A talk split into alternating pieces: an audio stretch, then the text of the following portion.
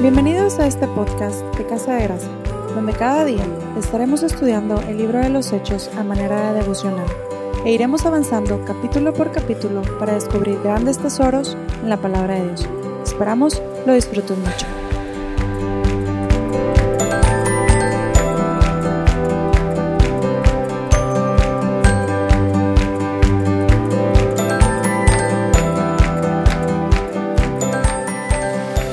Familia, ¿cómo están?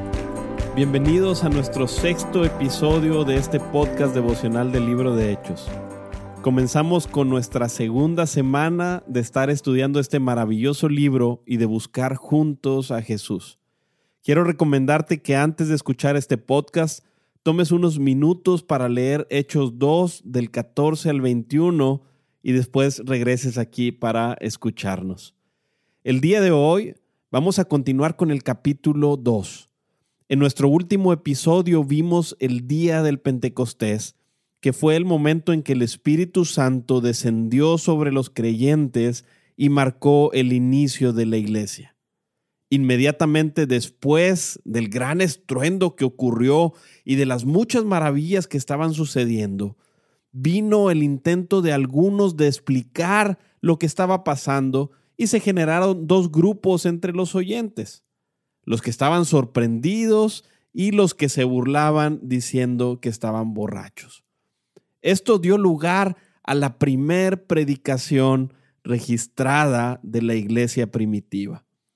Y me gustaría detenerme un momento en este punto, ya que es importante resaltar el papel prioritario que Dios le dio a la predicación bíblica desde el principio en épocas actuales y en algunos lugares el lugar que se le ha dado a la predicación de la palabra de Dios ha venido a ser sustituido por programas, actividades y otro tipo de conferencias que aunque pueden ser buenas en cierta medida, para nada pueden reemplazar ni relegar el protagonismo que la predicación debe tener en nuestra vida.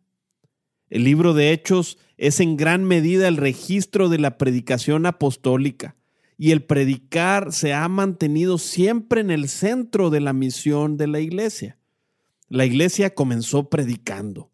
Pedro y los discípulos lo hicieron constantemente y en repetidas ocasiones es registrada por todo el libro de los hechos. Aún el apóstol Pablo, después de su conversión, comenzó a predicar a Cristo en las sinagogas la predicación del Evangelio fue una de las principales actividades de la iglesia primitiva y también debe ser la nuestra. Además, la razón por la que la iglesia hacía esto fue porque eso aprendieron de su maestro. Jesús comenzó predicando, arrepentidos porque el reino de los cielos se ha acercado. Y además constantemente predicaba el evangelio del reino de Dios. En Lucas 4:43 Jesús dice que le es necesario anunciar el Evangelio del Reino porque para eso fue enviado. Y la gran instrucción de Jesús a sus discípulos fue, id por todo el mundo y predicad el Evangelio a toda criatura. Mire lo que dice el apóstol Pablo en Primera de Corintios 1:17. Pues no me envió Cristo a bautizar, sino a predicar el Evangelio, no con sabiduría de palabras, para que no se haga vana la cruz de Cristo. Y más adelante en el verso 21 dice, pues ya que en la sabiduría de Dios el mundo no conoció a Dios mediante la sabiduría, agradó a Dios salvar a los creyentes por la locura de la predicación. Porque los judíos piden señales y los griegos buscan sabiduría, pero nosotros predicamos a Cristo crucificado. ¿Por qué estoy haciendo tanto énfasis en esto? Porque es urgente y vital en nuestra vida y en la vida de nuestra iglesia que le demos un lugar prioritario a la predicación y a la enseñanza de la palabra de Dios. Como creyentes necesitamos predicar y recibir predicación. Otras actividades, programas y conferencias pueden ser buenas y útiles, pero no deben ocupar nuestra vida de forma que quitemos el lugar que la predicación de la palabra debe tener. No solo somos llamados a recibir la predicación, sino también a predicar nosotros mismos. Yo sé que Dios ha dado diferentes llamados y a unos los ha hecho maestros y pastores. Evidentemente, ellos deben ejercer este ministerio con mayor diligencia y enfoque. Sin embargo, todos debemos tomar responsabilidad de proclamar y predicar el Evangelio a quienes nos rodean. Eso hizo la primera iglesia y esto debemos hacer nosotros también. Es por eso que este capítulo es tan importante, porque en la predicación que Pedro está a punto de compartir aprendemos tres formas en las que el Espíritu Santo obró en él. La primera es el valor que el Espíritu Santo le da a Pedro. En el verso 14 vemos a un Pedro que toma el liderazgo sin temor. Notemos la diferencia entre el Pedro que negó a Jesús y este que se atreve a ponerse de pie y hablar a una multitud de personas. Con gran valor y firmeza comienza a predicar un mensaje que más adelante veremos impactó la vida de muchos. ¿Qué cambió? Estoy convencido de que la principal diferencia la hizo el Espíritu Santo en su vida. Y este es uno de los grandes milagros que estaba ocurriendo. Cualquiera habríamos dejado de apostarles a los apóstoles después de haber visto su reacción ante la muerte de Jesús. Y aún Pedro, quien parecía ser el líder, había afirmado amar a Cristo hasta la muerte, sin embargo fue el primero en negarlo. Lo que el Espíritu Santo puede hacer con quien rinde su vida a Él y reconoce su incapacidad es impresionante, porque a pesar de que Pedro lo había negado, ahora Él está tomando la vida de Pedro y utilizándolo para compartir e impactar la vida de una multitud.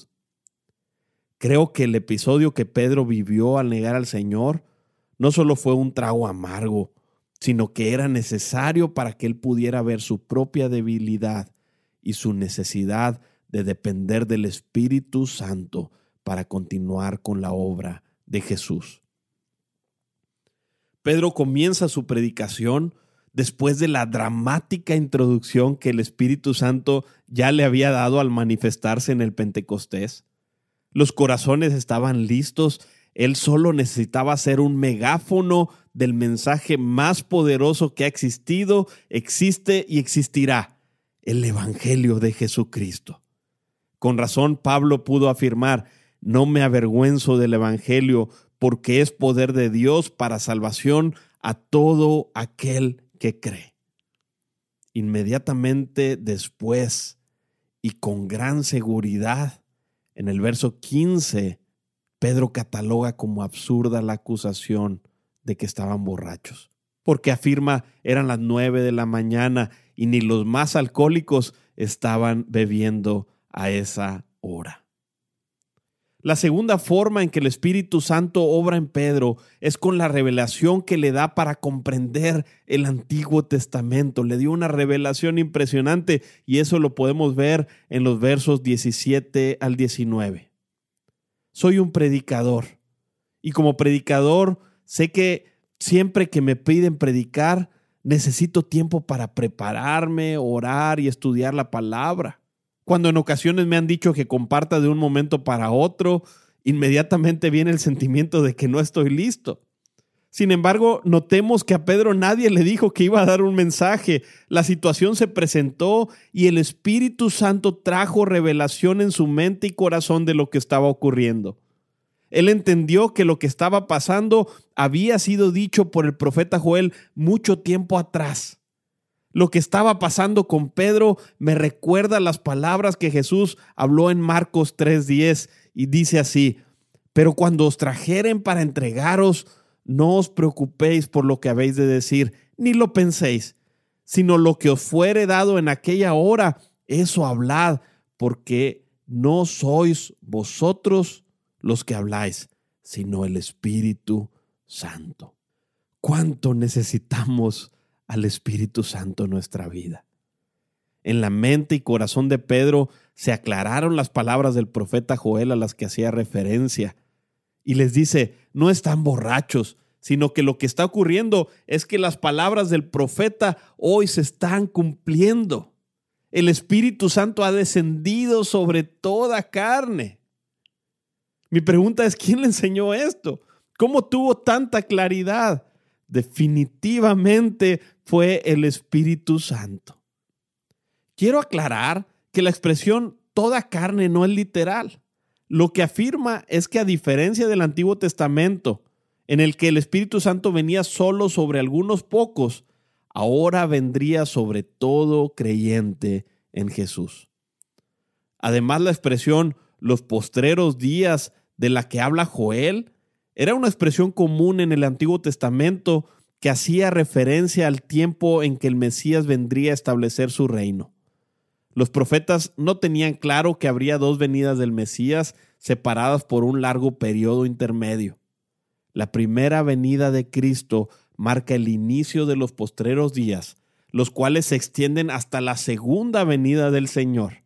Por lo que podemos afirmar que algunas cosas de las que habló Joel ya han empezado a cumplirse y otras tendrán su cumplimiento hasta que Cristo regrese, como lo dicho en el verso 20 acerca del sol y la luna, lo cual encaja perfectamente con la descripción de la segunda venida de Jesús en Mateo 24. Pedro tuvo revelación de la palabra porque tenía la palabra en el corazón y el Espíritu Santo le permitió comprenderla en el momento justo.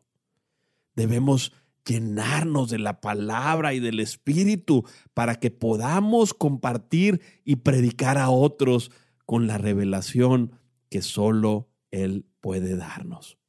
La tercera cosa que el Espíritu Santo hizo en la vida de Pedro ese día es la sabiduría que le dio para exponer el mensaje de una forma magistral. Esto lo vemos principalmente en los versos 20 al 21, aunque también durante todo su mensaje.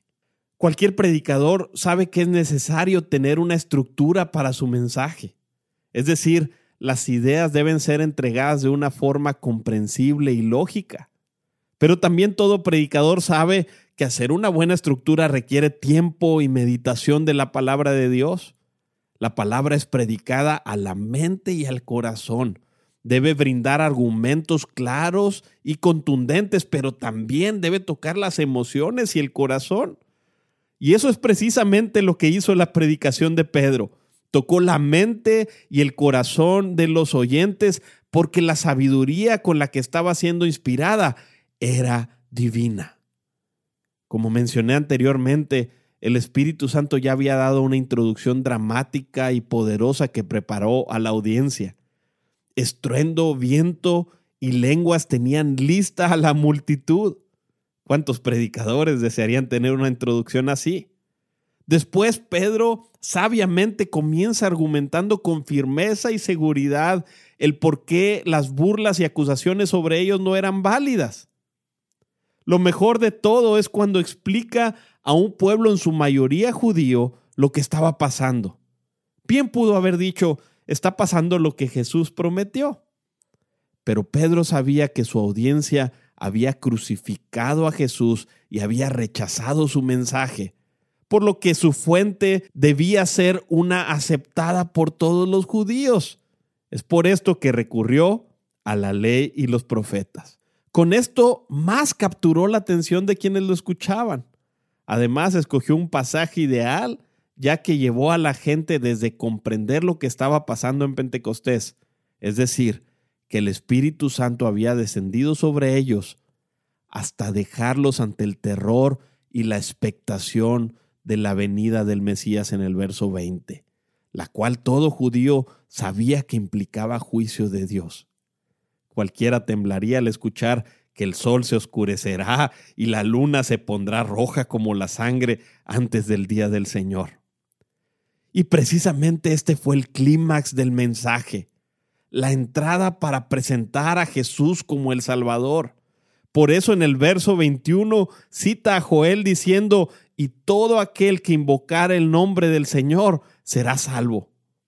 En este punto la audiencia estaba lista para escuchar sobre Jesús porque estaban comenzando a tener miedo y a comprender que necesitaban un Salvador. Y eso es precisamente lo que Pedro hace en los siguientes versículos, los cuales veremos el día de mañana.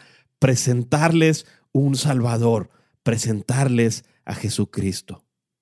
Como creyentes necesitamos predicar a Cristo y para poder hacerlo es vital que el Espíritu Santo nos traiga valor, revelación y sabiduría como lo trajo a la vida de Pedro. De esta manera podremos presentar a la gente al único Salvador de una forma en que lo puedan comprender en su mente y sentir en el fondo de su corazón.